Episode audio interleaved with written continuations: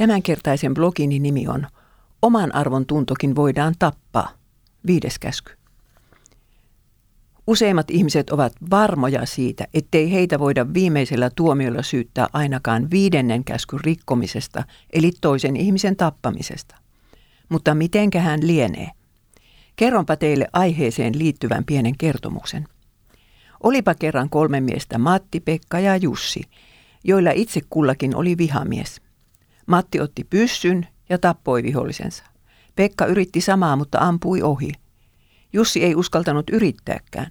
Hän olisi kuitenkin tappanut vihamiehensä sydämen halusta, jos vain olisi tiennyt, ettei jää kiinni teostaan. Kuka näistä kolmesta oli siis suurin syntinen?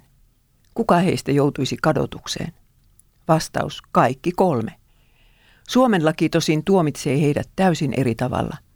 Mattia syytettäisiin murhasta ja Pekkaa murhayrityksestä, mutta Jussia ei asetettaisi syytteeseen ollenkaan. Jumalan edessä kaikki kolme sen sijaan ovat täsmälleen samanlaisia murhamiehiä.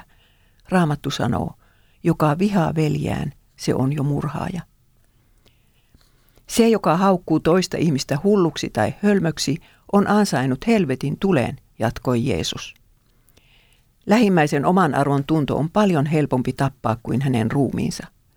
Toisen ihmisen vähättely on juuri sitä kiusaamista, jota niin yleisesti harjoitetaan kouluissa, työpaikoilla ja kodeissa. Yksi ainoa ihminen saattaa tyrannisoida kaikkia muita ilkeän kielensä voimalla.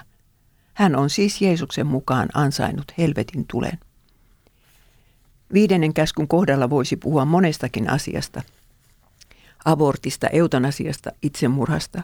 Mutta haluan nostaa tässä erityisesti esille väkivallan, jota nykyään harjoitetaan niin paljon virtuaalitodellisuudessa. Miksi veren roiskumista ja ihmisten listimistä mahdollisimman kauheilla tavoilla pidetään meidän aikanamme viihteenä? Miksi lapsistakin on tullut väkivallan suurkuluttajia? Mitä väkivaltaisten pelien pelaaminen tekee lapsen ja nuoren psyykelle? Ainakin se näyttää vähitellen hävittävän pelaajan mielestä erään tärkeän suojavarustuksen, nimittäin ihmiselämän kunnioituksen ja säälin tunteen.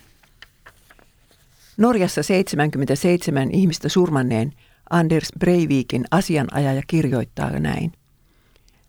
Luulen, että Breivik päätyi äh, terroristiksi siksi, että hän vietti kaksi terrori-iskua edeltänyttä vuotta virtuaalimaailmassa. Hän muuttui yhä radikaalimmaksi tuona melko yksinäisenä ajanjaksona. Sitaatti loppu. Olemme vastuussa siitä, mitä itse katselemme ja mitä annamme lastemme katsella. Kaikki nähty kasaantuu mielemme pohjalle ja pysyy siellä elämämme loppuun asti. Väkivallan kuluttajan tajunta ja alitajunta täyttyvät vähitellen raakuudella ja sadismilla. Ja mielikuvitus johtaa ainakin joidenkin herkkien nuorten kohdalla vääjäämättä ennen pitkää myös tekoihin. Me elämme aikapummin päällä. Kenen on vastuu tästä kehityksestä? Niiden, jotka valmistavat, myyvät ja katselevat väkivaltaa. Niiden, jotka säätävät lakeja. Niiden, jotka sallivat tämän tapahtua omille lapsilleen. Vanhempien on puhuttava tästä asiasta lastensa ja nuortensa kanssa.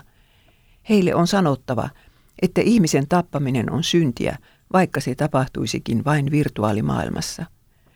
Ja on jo korkea aika, että tästä ongelmasta aletaan puhua myös pyhäkouluissa ja lastenkerhoissa. Eikö ole outoa, että Jeesusta itseään kohtasi jokainen niistä rangaistuksista, jotka hän vuorisaarnassa vihaajille, haukkujille ja murhaajille langetti? Itse asiassa Jumalan murhasta tuli ihmiskunnalle sen pelastus. Suurimmasta synnistä, jonka maailma on koskaan tehnyt, koitui sille sen suurin siunaus murhatun Jumalan pojan verestä tuli meillekin meidän pelastuksemme väline. Enemmän tästä aiheesta kirjassani Ihmisen käyttöohjeet. Thank you.